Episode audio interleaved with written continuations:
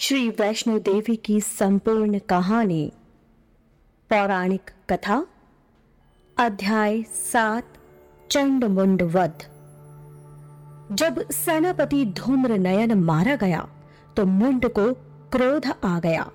वह आगे बढ़ बढ़कर काली पर हमला करने लगा।